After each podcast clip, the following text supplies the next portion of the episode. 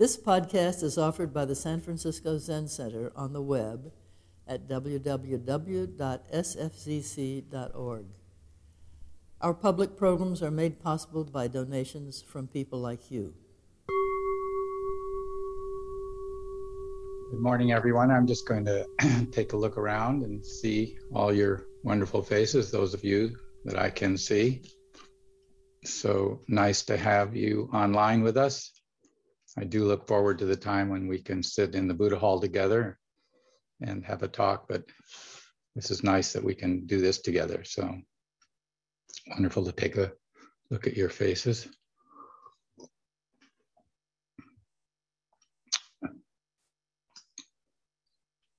So um, particularly appreciate those who are in the practice period.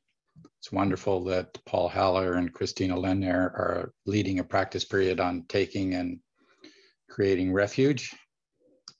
You know, life is difficult and it's particularly difficult at these times. And I think having a place in our own practice and in our life where we can have refuge and a place where we can create refuge for others is such a wonderful thing to bring to the world.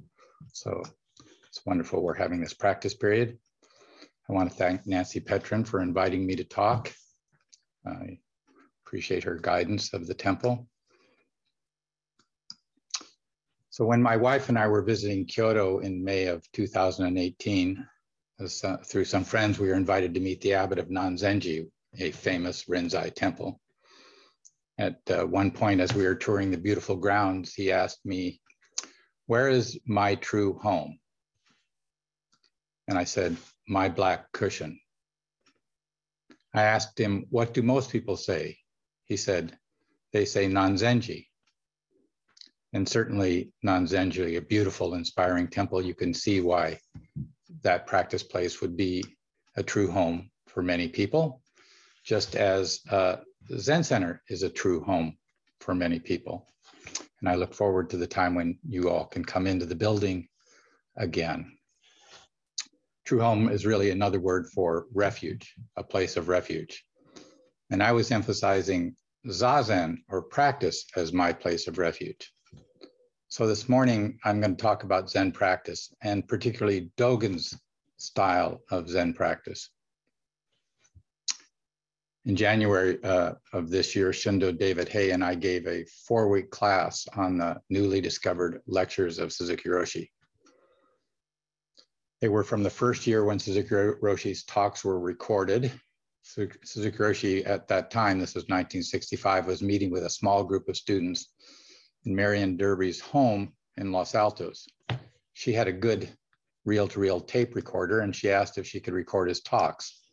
Amazingly, he'd been here since 1959, and this is the first time his talks had be, been recorded. Those talks eventually became Zen Mind, Beginner's Mind.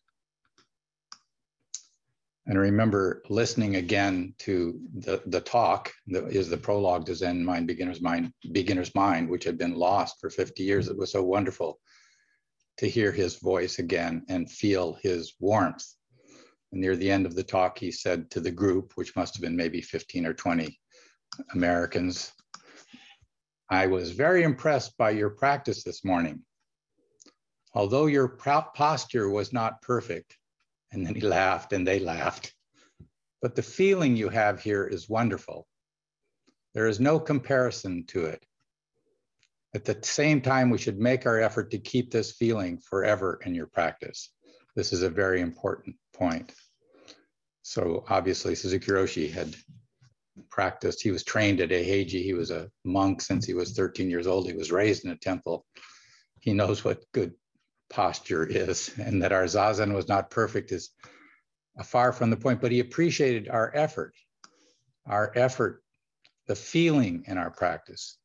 And that's what he always emphasized. That was so, what was so encouraging about the way he practiced with us. So in this, uh, then in the last lecture that Shundo and I covered, it was uh, titled uh, Study Yourself. And in that lecture, Suzuki he said, the purpose of studying Buddhism is to study ourselves and to forget ourselves. When we forget ourselves, we actually are the true activity of big existence or reality itself. So I'll repeat that sentence again. The purpose of studying Buddhism is to study ourselves and to forget ourselves. When we forget ourselves, we actually are the true activity of big existence or reality itself. So on the, this is of course a very famous uh, line from the Genjo Koan, but I'm going to talk a little bit about that later. Um, so first of all, what he's saying is, of course, to study Buddhism, and there's zillions of texts on Buddhism and uh, all kinds of forms and uh, ceremonies that we have to learn, and we do learn them. But his emphasis is it's to study yourself, to, to study you. That's the practice of Buddhism. And then this other side, to forget ourselves so there's a kind of interesting thing there, which we're going to explore more. And when we forget ourselves, we actually are the true activity of big existence or reality itself. What would it mean to be the true activity of big existence? Not just our little life that we imagine we're living, but the true activity of reality, of big existence flowing through us. I remember I read a kind of a comment in a, in a book, Philosophical Meditations on Zen Buddhism by Dale Wright, where he was talking about Huangbo, a very famous um, Zen teacher in the ninth century uh, China. And he said, Huangbo pictures enlightened ancestors in real life situations effacing themselves so that the true contour of the situation comes to disclosure in them. Kind of an interesting sentence. Effacing themselves so the true contour of the situation comes to disclosure in them.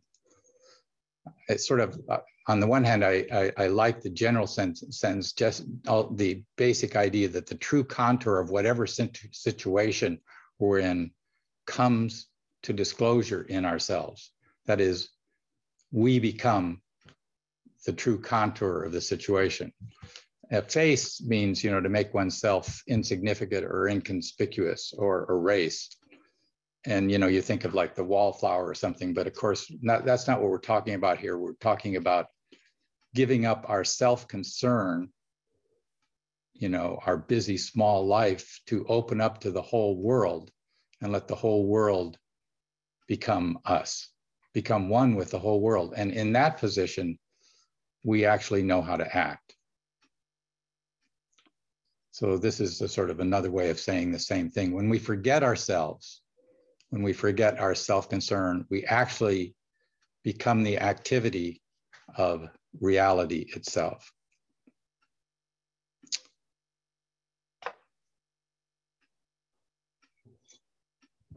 So this uh, was Suzuki Roshi's uh, uh, kind of translation in the early days of this famous paragraph from the Genjo Koan to study the Buddha way is to study the self.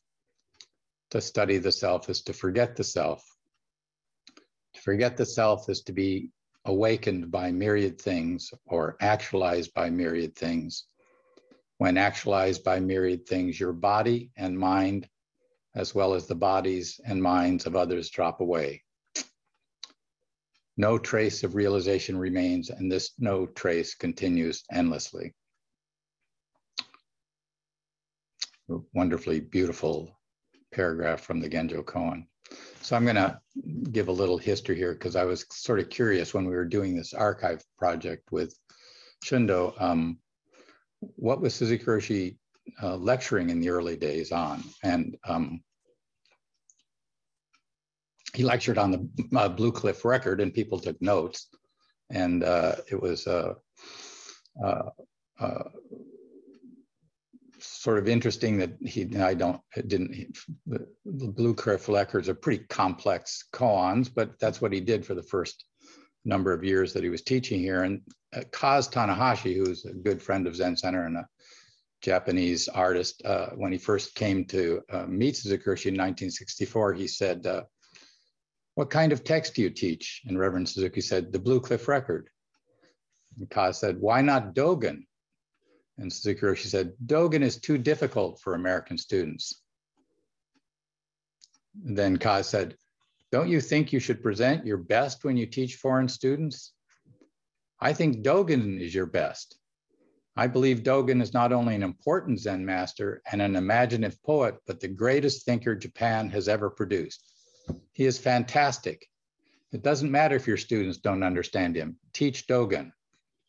I think it was so wonderful that Ka's young 25 year old student was letting uh, Suzuki Roshi what to know, what to teach. And of course, it turned out uh, in 1965, Suzuki Roshi began teaching Dogen and this lecture that I quoted was one of the very first lectures he did on Dogen. And then in, uh, and he chose Genjo Koan as the first text to teach. And this paragraph was the first one he presented. It's kind of, in some sense, the essence of the Genjo Koan. And the Genjo Koan is the most studied fascicle of Dogen's Shobo Genzo, his collection of 95 fascicles. So maybe it's natural that uh, Suzuki Roshi would have chosen that. Suzuki Roshi ended up giving 15 talks, uh, specifically mentioning the Genjo Koan uh, over his time in America, three of them in 65, eight of them in 66, and three of them in 67, basically during the Sesshin, which was the first 90 day practice period in America that summer of 1967. So really, Suzuki Roshi and Kaz said this about Zen Mind, Beginner's Mind. Zen Mind, Beginner's Mind was basically pure Dogen. And Suzuki Roshi had trained under the best teachers in of Dogen in Japan at that time, when there had been a kind of reawakening of interest in uh, Dogen in the Zen Soto sect. So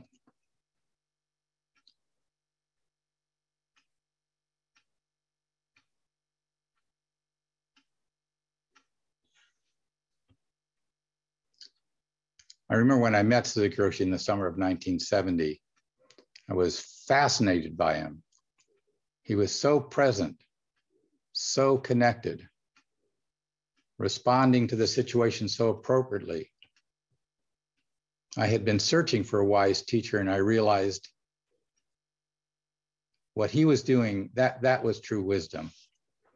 You know, I had been a mathematician uh, in college and I had uh, gotten distracted by the counterculture and I'd been studying Nietzsche and all kinds of philosophical stuff. And but I realized that I I, uh, I needed to find somebody who I thought was wise, and I took this trip to, to Tassajara in the summer of 1970 and met him. And when I saw the way he could relate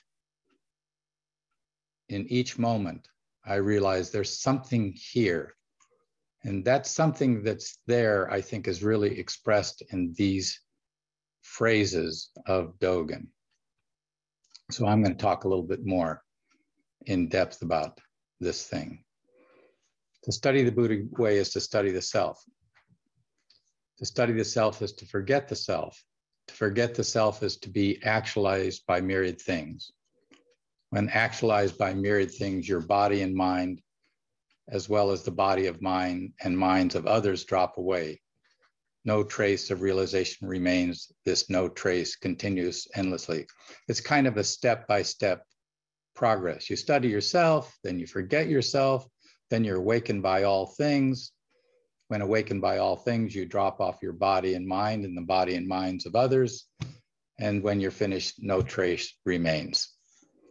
So, uh, of course, why go through all that trouble if no trace remains at the end? But maybe we'll talk about that as we move along. But not, it is true that each sentence is kind of a stage, but it's also, they're all the same way of just talking about the same thing. Each sentence is just a different way of talking about how to live fully in this moment. So to reemphasize, Buddhism is not an external thing. It's a way, all of the forms we have, all the rituals, all the ceremonies, the Oryoki way we practiced eating food is a way of focusing our attention on what we're doing in each moment. So we say, well, of course, we're that's what we do all the time. We're always paying attention ourselves. But To study the self is to really observe our lives honestly. Be willing to admit, this is how I actually feel. This is what I'm thinking about. This is how my body feels. This is what I'm doing. So that requires a certain kind of honest integrity about it. This is how I'm interacting with the world. And you do this without prejudice. You, you begin this study without a bunch of, oh, that's not good, that's good, that's bad. That you have to be able to observe it without so much prejudice. And when I when I, I, had mentioned I was a mathematician and a scientist when I was young, so when I thought about when I first heard about Zazen, I thought, oh, this is kind of a microscope allowing me to see my mind. And it is true. Zazen is a good way to study yourself because you can sit without the distractions of moving or interacting with people. You can actually watch your mind, your thoughts arrive, your emotions, your body, and your sensations more carefully. And when you do that, what a world of activity. Life is so big so complicated and painful. And we begin to notice how much pain is self inflicted. Of course, the other advantage of studying yourself while you're sitting zazen is uh, sitting in this noble, upright posture and feeling your body and your breath. Eventually, the thinking mind recedes into the background and the feeling of just being alive comes forward. What a relief just to sit and be alive. So I would uh, recommend if you're going to begin the process, the study of Zen, uh, sitting Zazen, and this, of course, this was Suzuki Roshi's number one practice he brought to America, and it's been the practice for 2,500 years in Buddhism. So a good way to practice studying yourself.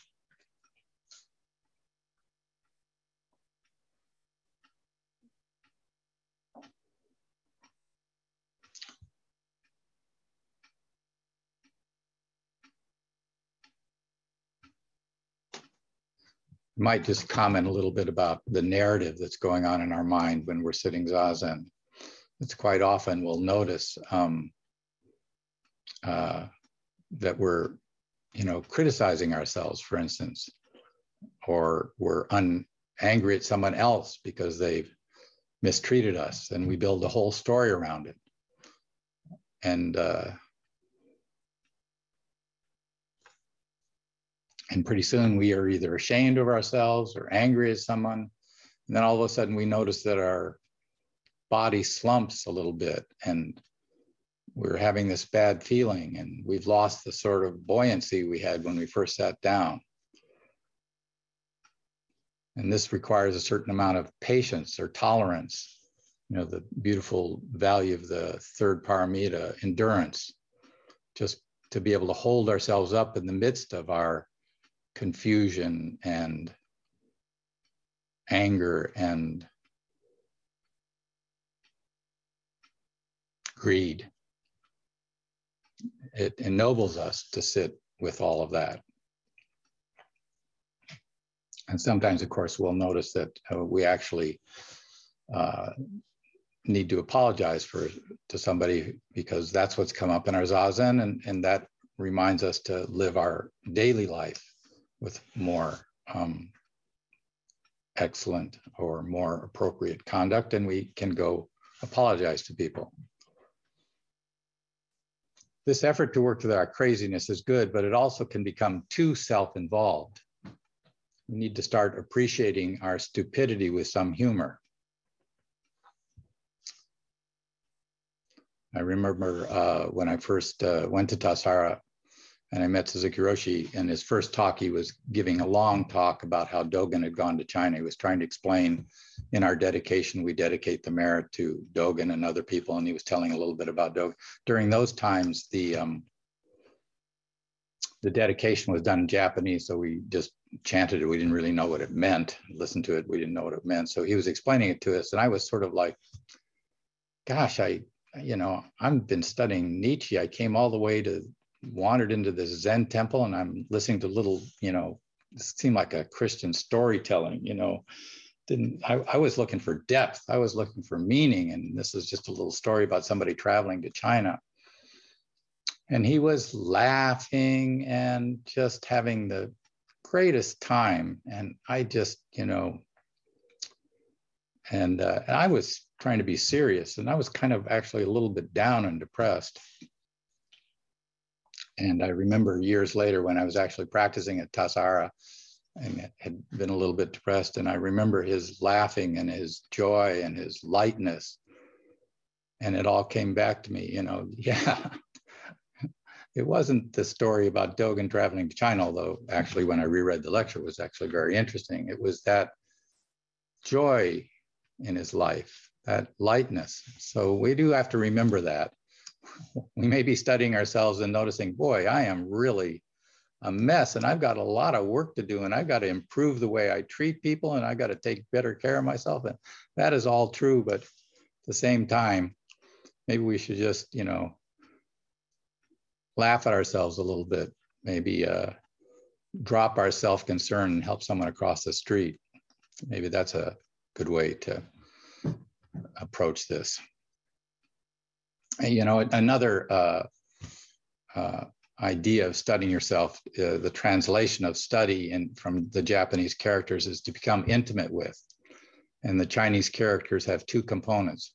One meaning is wings of a bird, and the other being self. So to study self means to study the way a baby bird studies his parents to fly. And uh, I was thinking about that, so I, I actually uh, so wonderful. The internet uh, jumped on the internet and uh, watched a video of seabirds uh, jumping off the cliff when they first learned to fly. Uh, the cliff is 300 meters, you know, like 300 meters above the ocean. And the baby seabird is born and he lives right on that little ledge for 20 days.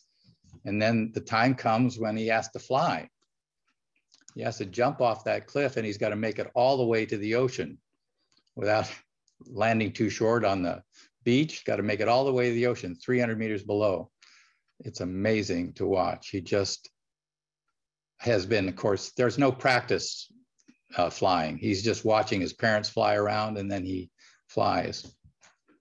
So maybe that's kind of some way of studying. We, we, we we have to dive into life. We have to plunge into our own life. There's a famous uh, case from the gateless barrier about jumping off a 100 foot pole.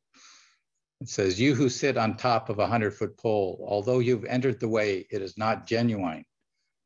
Take a step from the top of the pole, and worlds of the 10 directions are your total body.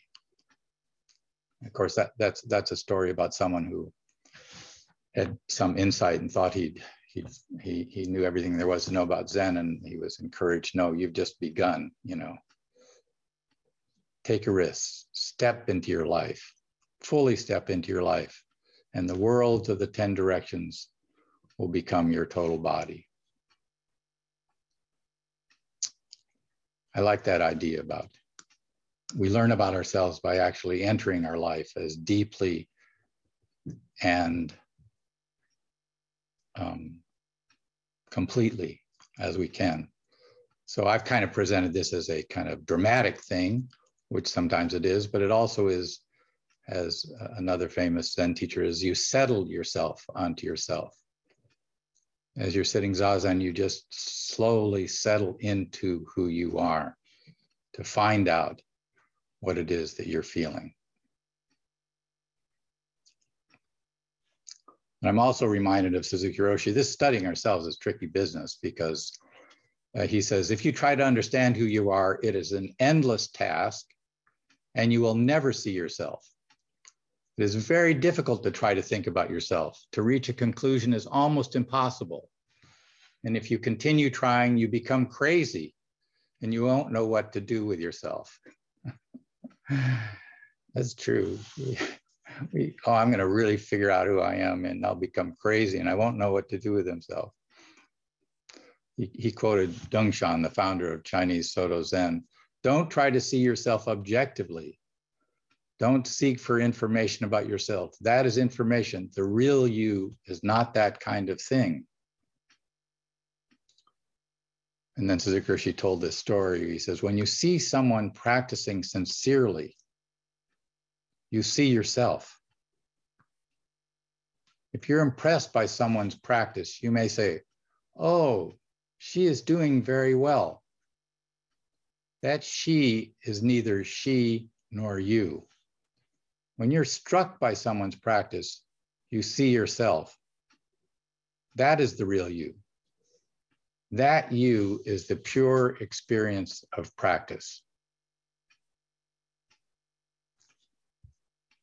When you're struck by someone else's practice, that you is the pure experience.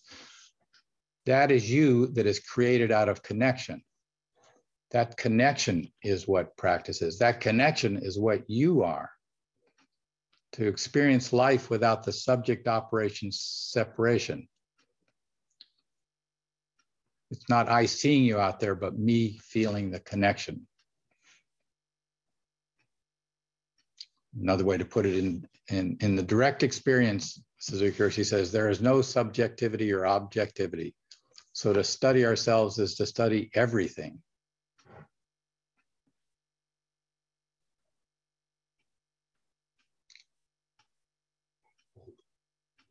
well, I, I, I, better get to the next sentence. Um, to study the self is to forget the self. Forget the self is to see your own craziness and not take it so personally. To be with your experience in a non prejudicial way. And you may notice how much of your experience is around yourself, your self concern. Did I do okay? Will they accept me? Why did they disrespect me, etc.? how much of your view of the world is shaped by your self concern and your conditioning and your attitude. At some way, we might say self concern is the organizing principle of our thoughts and feelings. You'll certainly notice this when you're sitting zazen, how much of your thinking is centered on yourself.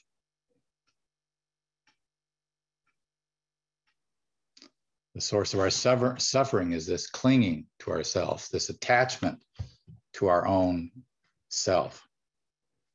So to forget yourself is a matter of dropping this self concern, which of course is impossible. It's uh, built into our very structure, but we can soften it a little bit. We can notice how often we've structured our relationship to the world in terms of me and the outside world and we can put it down for a little bit. What a relief to just put it down for a while. Zazen is one of those places where we can do this.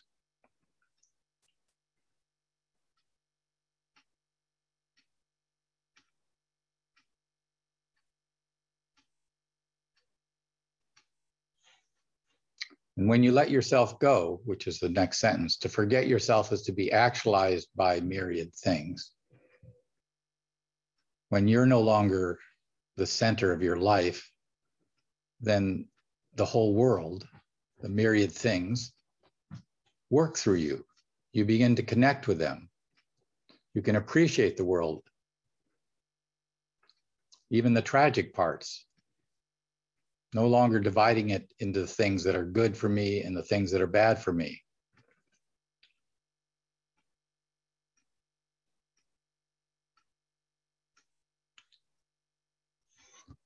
This, this openness to the world, this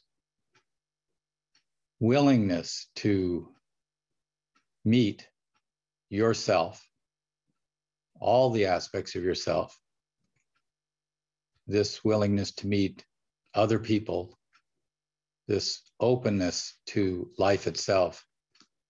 This is the real practice of Zen. This is actually the definition of generosity, the definition of love, and this is ultimately the practice of Buddhism and Zen.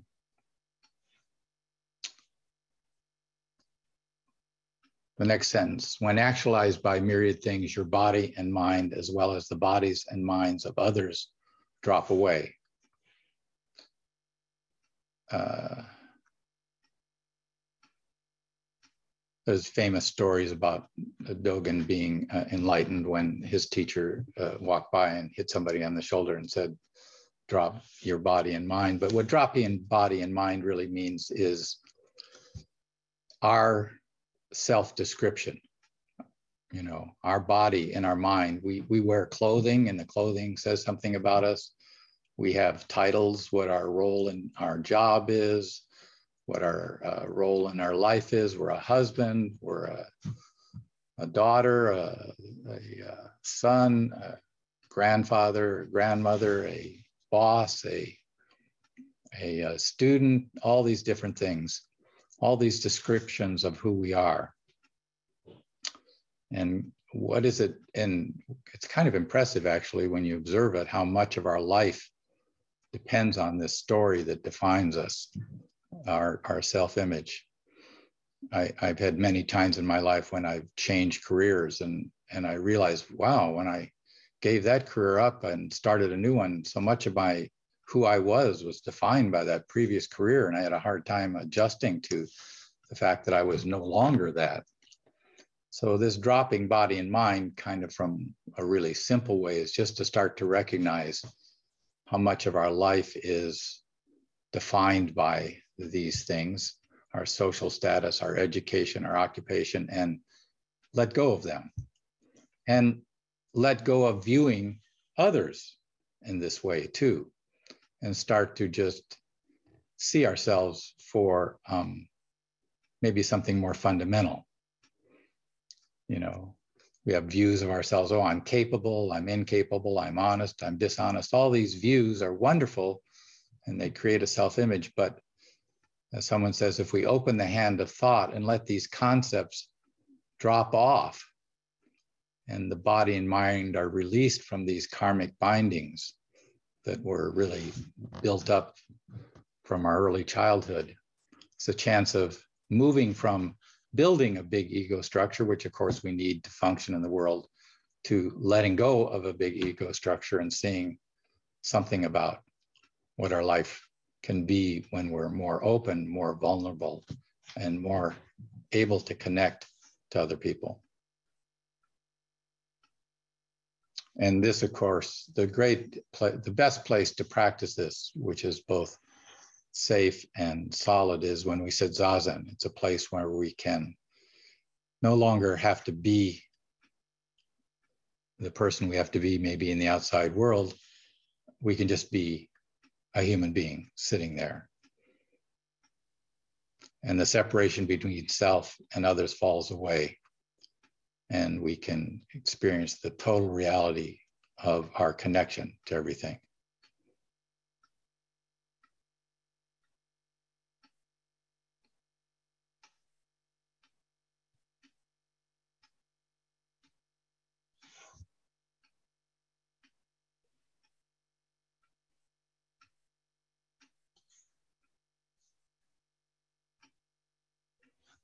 I just said something like, when we let go of thought, we settle our whole being into interpenetrating reality. I, I want to be careful about that. Sounds like I've described something in Zazen where we are not thinking anymore. And sometimes there is no thinking, or certainly many times when there's more space between our thoughts. But it's not that thinking doesn't go on, is that you don't stick to your thinking. You don't follow it up with a whole storyline. The thinking becomes just a kind of, you know, background sound like birds singing and, you know, cars driving by on the street, things like that. People talking in the background. We can let thinking no longer control our life. We can start to pay attention to our breathing and our body and become present with just the fact that we're alive.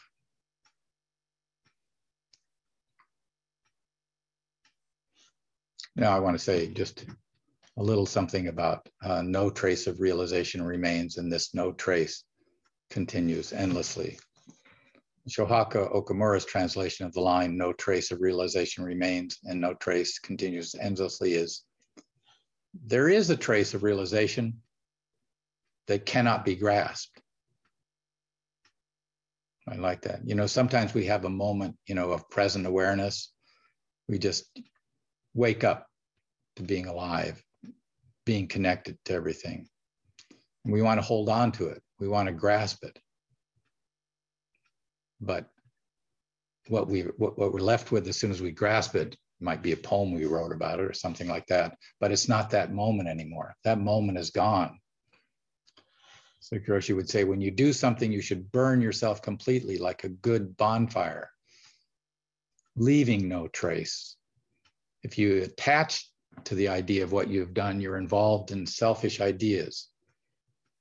You will leave a trace or a shadow in your mind that will limit your actual experience.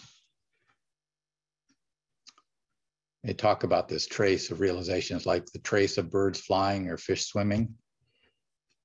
You know, I, I actually, I've been meaning to research this, but I haven't done it. Apparently, birds, when they fly along, can somehow tell that other birds have flown along before them. Uh, maybe there's something left in the air and, and, and, and fish can do the same thing as they're swimming along. So maybe as we're following our path, our awakened path, we have some sense of the direction we're going in, some sense left over uh, from some realization, some uh, awakening to the path that leads us along.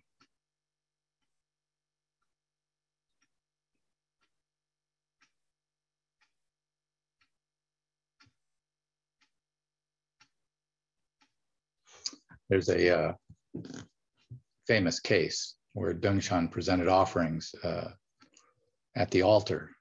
And as he was presenting these offerings at the altar, he uh, told the story about his teacher, Yunyan.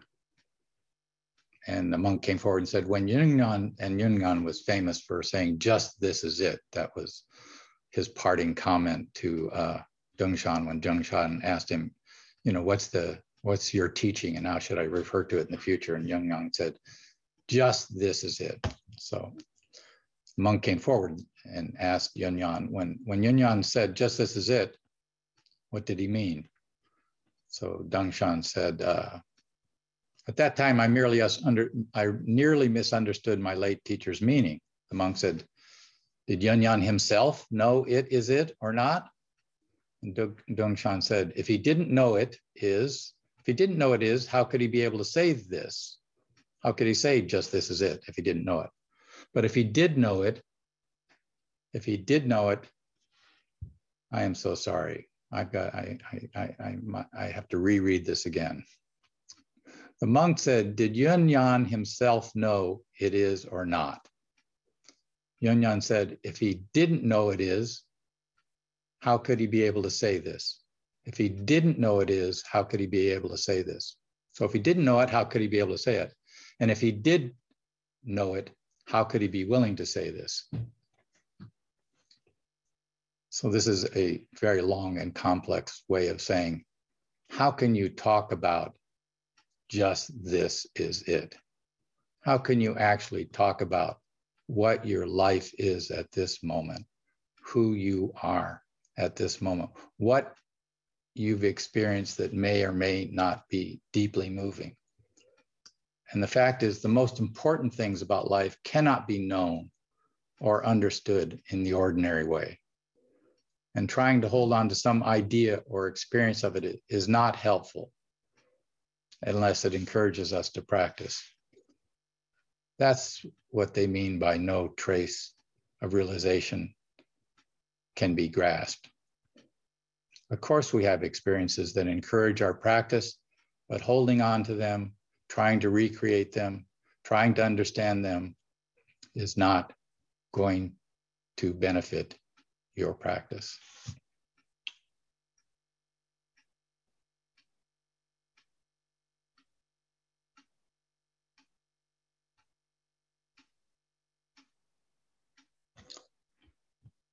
Uh, so I'm going to finish with this uh, quote from Suzuki.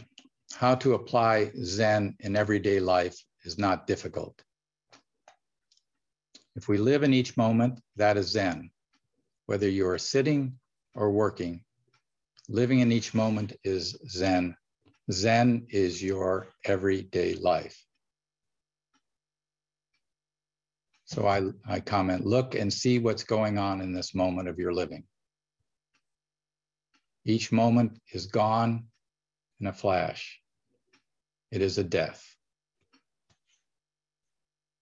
Whatever our problem, a difficult relationship, a grieving heart, an aging body and mind, some mysterious longing, this is your life. This is our life. And we get lost in life's problems. We don't notice how marvelous it is to be how marvelous it is to be alive because we are so busy. We are so consumed by our problems. We don't know how wonderful it is to be alive and to share our life with other people and how great it is that we are all in it together. We forget. We forget to be grateful to live a human life we forget how brief life is. It's natural. It's part of being human to forget. And if we practice, and if we practice more, it will be more difficult to forget. And we'll remember our human life. Thank you for listening to this podcast offered by the San Francisco Zen Center. Our Dharma talks are offered free of charge, and this is made possible by the donations we receive. Your financial support helps us to continue to offer the Dharma. For more information, please visit sfzc.org and click Giving. May we fully enjoy the Dharma.